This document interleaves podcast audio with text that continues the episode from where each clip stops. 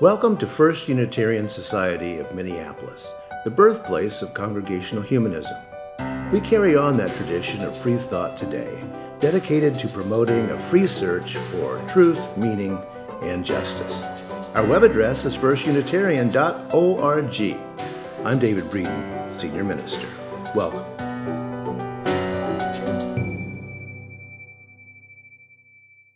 This piece that I will read, titled He Says Everything is Fine, was written by a Ukrainian poet during the Revolution of Dignity in 2014. Some analysts trace the roots of the current invasion, the current war, to what was happening then. I hear in this poem, I'm sorry, I hear this poem in the voice of a young child relating to us the words of the adult male in her life, the voice of a young child speaking, relating the words of a, an adult male. He says, Everything will be fine by Lyuba Yakimchuk, translated from the Ukrainian by Anatoly Kudryavitsky.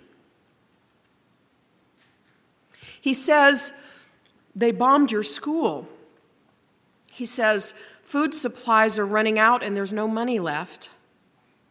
He says, The white lorries with humanitarian aid are our only hope. He says, Shells from the white lorries just flew overhead. There's no school anymore? How can it be there's no school? Is it empty? Is it full of holes? Or has it been destroyed? What happened to my photo hanging on the roll of honor? What happened to the teacher sitting in my classroom? He says, Photo? Who gives a damn about your photo? He says, The whole school has melted. The winter is too hot. He says, I haven't seen your teacher. Please don't ask me to look for her. He says, I saw your godmother. She's no longer with us. Run away. You, run away. You all drop everything and run away. Leave your house, your cellar with apricot jam jars and pink chrysanthemums on the terrace. Shoot your dogs so they don't suffer. Abandon this land. Let go. Just go. He says, Don't talk nonsense. We throw dirt on coffins daily. He says, Everything will be fine. Salvation will come soon. He says, Humanitarian aid is on the way.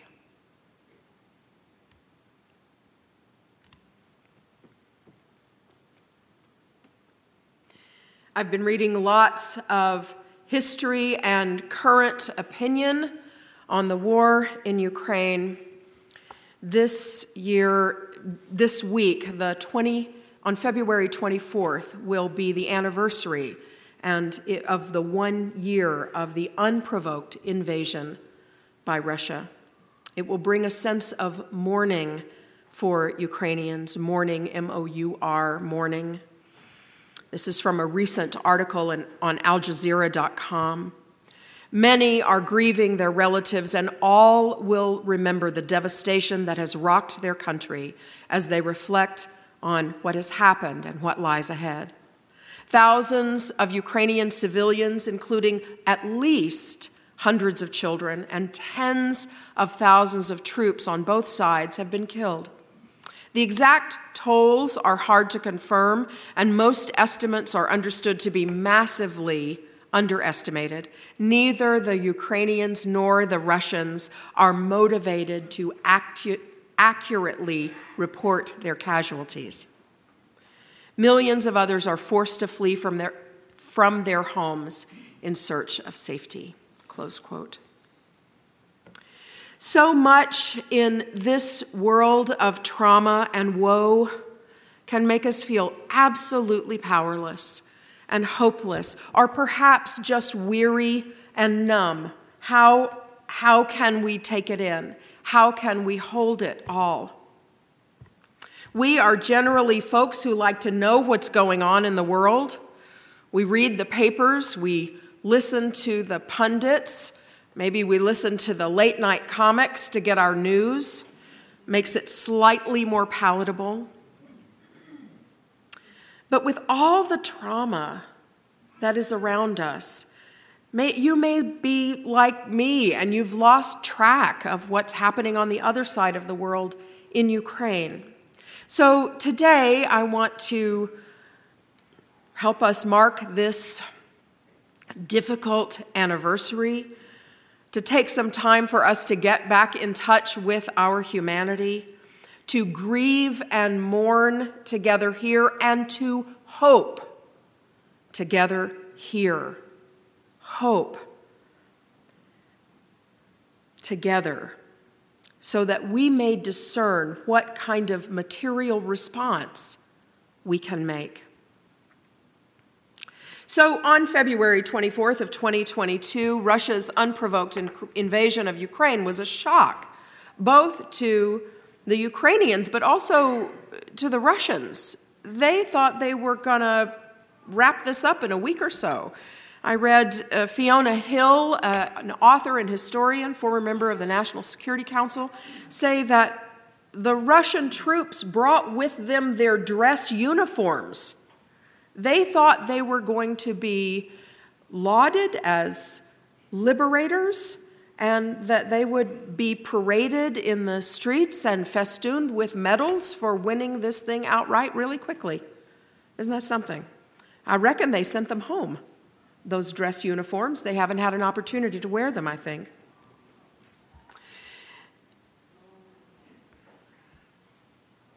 I think there are uh, reporters and pundits who give us a lot to reflect on. One that I have listened to this week is not somebody I usually listen to, but I found some interest here. Bill Kristol, the neoconservative commentator who has a, a podcast, and I listened to him with historian and author Anne Applebaum. They talked about the remarkable response from the Ukrainians, the youth of Volodymyr Zelensky and his team, that Ukraine is being essentially uh, uh, run by this democratically elected leadership that's mostly 30 years, around 30 years old or so. Most of them are under 40. There's a lot of youth and vitality there. They talk about Volodymyr Zelensky as you've seen him appear in public in the uniform of a regular army uh, soldier, not in a general's uniform, but reflecting that he's a regular guy who is caught up in this, as are regular Ukrainians who are caught up in this. The West was surprised at the efficiency of the Ukrainian army. Um, I heard a, uh, maybe it was Fiona Hill who said, We watch what the Russian army is doing. We need to know that. We see what other NATO members' armies are doing and what's spent there. But we weren't watching how efficiently and how well trained the Ukrainian army was. And they showed up, and regular Ukrainians showed up with this fierce pride and both nationalism in the service of democratic values, liberal democratic values. So we see this combination of, of nationalism protecting liberal democratic values, which is unusual in the world. And it is, in fact, a fight against authoritarianism. We've talked many times from this pulpit about the dangers of authoritarianism. And that's what the Ukrainians and the rest of the world is fighting against. Applebaum makes the point that the level of violence from the Russians is shocking. And the end of the war is less about land, though that's important, but more about our the rest of the world's recognition of Russian torture, concentration camps, mass murder. What is happening in Ukraine, we don't know the full extent of yet, but we will. And that it is reminiscent of the time of the earlier times of the Red Army after World War II. It's not land for peace, but the Ukrainian people for peace. There is no land that will bring this to a solution because the border, the Ukrainians tell us that the border will keep moving west and west and west. Right? I heard this interesting thing that Russian propaganda is designed to make people apathetic. We think if this were happening in our country, wouldn't we rise up? We rise up about a lot of things. What's, where are the ordinary Russians? But Russian propaganda is, um, is quite the machine, and it is designed to make people apathetic. There is an official view, and if you want to keep your job, you stick with the official view that politics is far away and it's dirty. It's a dirty world, and you don't want any to, to have anything involved with that.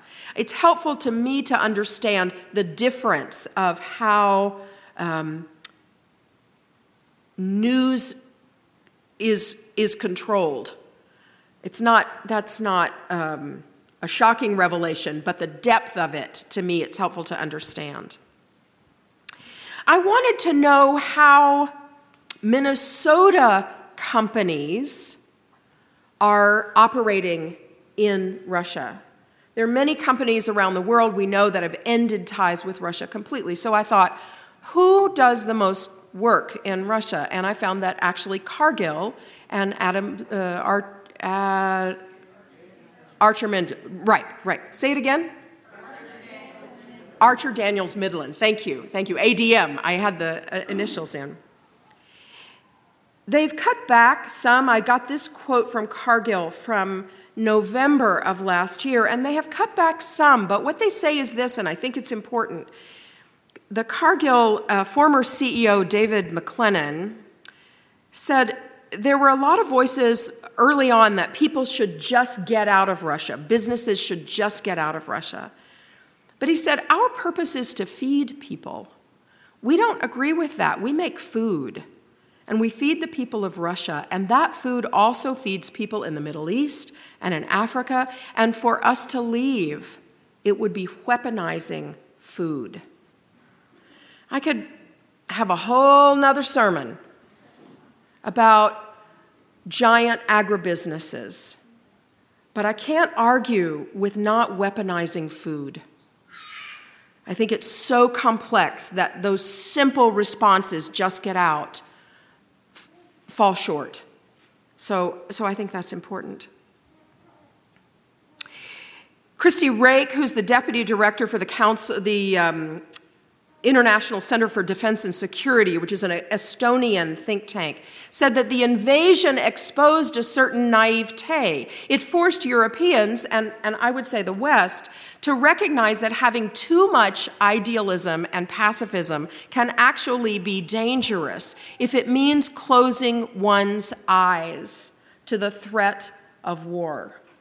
That too much idealism and pacifism can be a threat. So here's an opportunity for me to say something about the song that we're going to sing in a little while. If every neighbor in the world had their mindset on freedom, there would be no more war. Well, that's a little too pat and easy. In this case, I think it's a good song, it's a good sentiment, but sometimes defense is absolutely necessary and we can have our minds on freedom and liberation. And we must be present for that defense of freedom and liberation.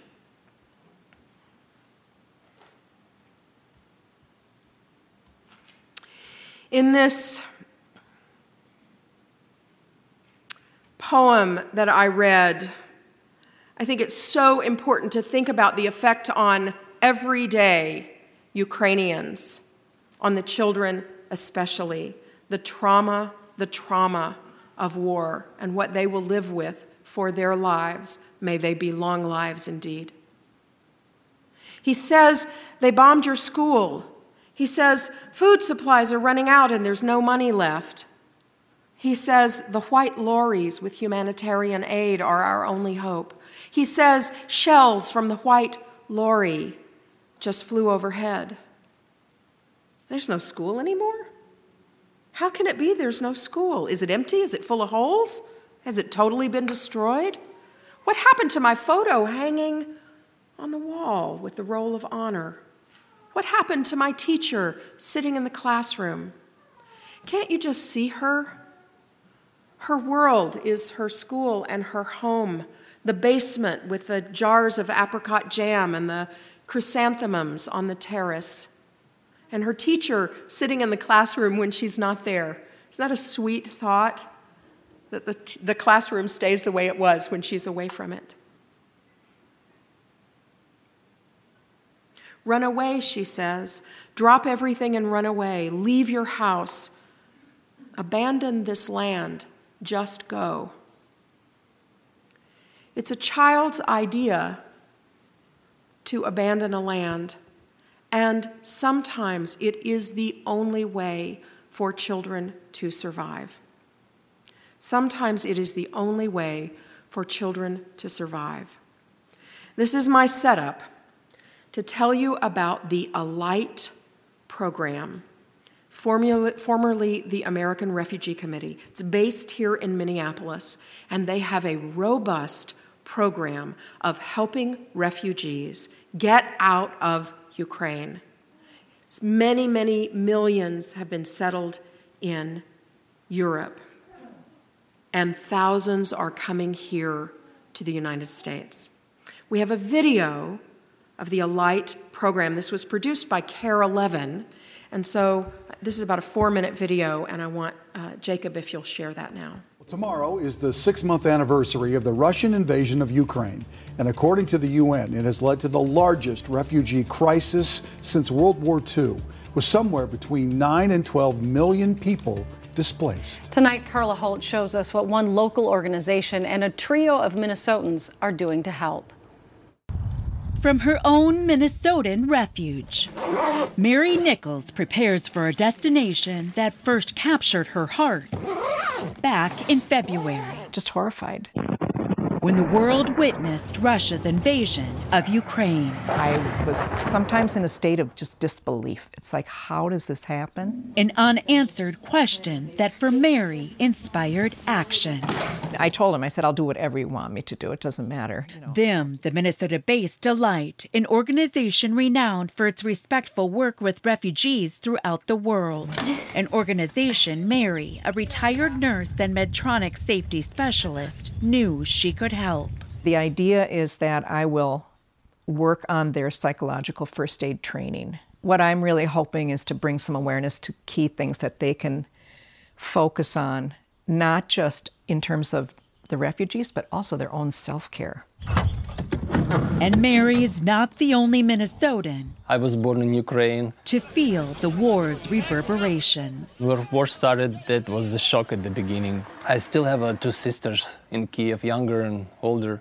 I talk to them almost every day. Artem Artuskov may now call Chaska home, but the electrical engineer longed to lend his voice and empathy to his native land. Today, Artem helps the Light partner with local organizations working on the ground inside Ukraine. Finding uh, their projects. And Artem also greets those who've just crossed into sanctuary. Being at the border, just talking to Ukrainians, telling them that they're safe now safe in Poland, where Alight has based their outreach since the beginning of this war, and where yet another Minnesotan, my family was refugees, understands the Ukrainian flight. My grandparents uh, were born and raised in the northern part of Korea.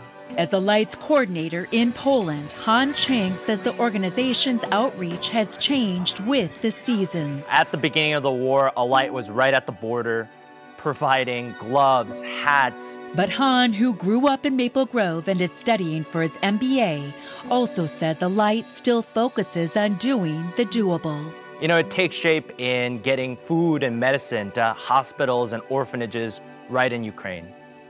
It's working with trusted nonprofit partners even partners like Airbnb, which has helped Alight and its force of local housing guides give Ukrainian refugees nearly 20,000 nights of safe shelter.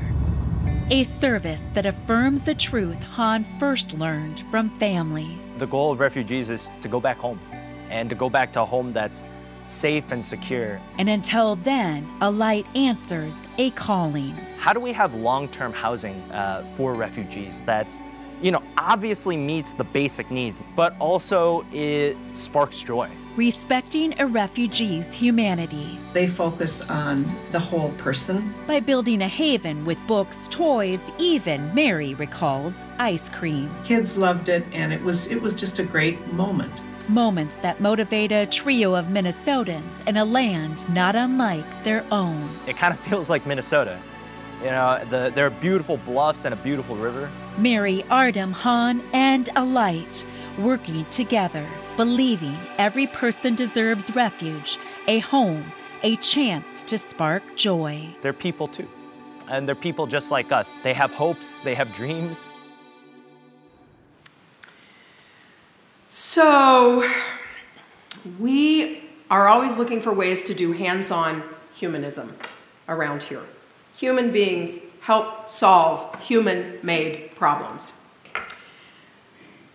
Blessings and gratitude to Catherine Jordan, Bob Adderhold, and Bernadine Joslin. They came together and said, Hey, can we do this? By the way, this is how social justice often works around here. Somebody calls up and says, Hey, can we do this? Sure, let's see how we can galvanize our congregation to do some hands on humanism. We are having a program at noon today to talk about, to help us discern do we have the capacity for some FUS folks to sponsor a refugee family. This is not the first time that we've worked on refugee issues. Back in the, what was it, in the 80s? Uh, from refugees from Tibet. From Tibet. Last year, we helped refugees from Afghanistan get settled. We have a history of doing this. It's not the first time.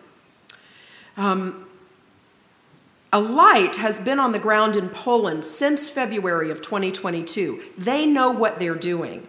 And they have a target to match 100 families with sponsors who are arriving here. They understand the legal pathway, um, and there's more that we can learn about that.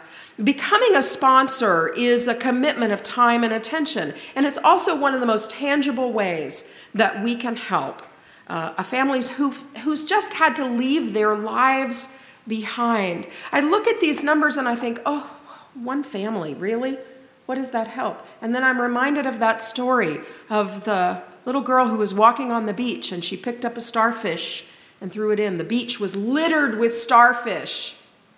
And she would pick one up and throw it back into the sea, pick one up and throw it back into the sea. And her friend said, You can't throw all of these back. What does it matter? And she says, It matters to this starfish. It will matter to this family, and it will matter to us. The sponsorship team is usually about four to eight individuals with other volunteers who help with specific tasks. So even if you're not called to be on that core team, I think there will be lots for many of us to do. The sponsorship team finds housing, they help with legal uh, facilitation, they help the new family get enrolled in schools and things like that, taking them to appointments, shopping getting tapped into federal and state resources for health care, etc. And there's a financial lift that doesn't come out of our operating budget. It may be between five and ten thousand dollars. We don't know yet, but we'll find out. And we're not saying today we're going to do this. We're saying we're going to continue the discernment process. I'm all about let's say yes until we get to know.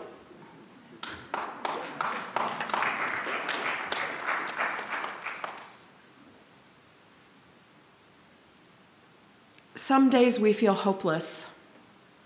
Some days we feel there's not much we can do. But I love that quote by Margaret Mead Never doubt that a small group of ordinary, committed citizens can change the world. Indeed, it is the only thing that ever has. May we be worthy of the task. May it be so.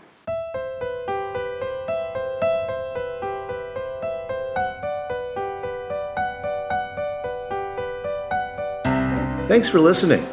You can find much more about humanism and what's happening at First Unitarian Society in Minneapolis by visiting our website at firstunitarian.org.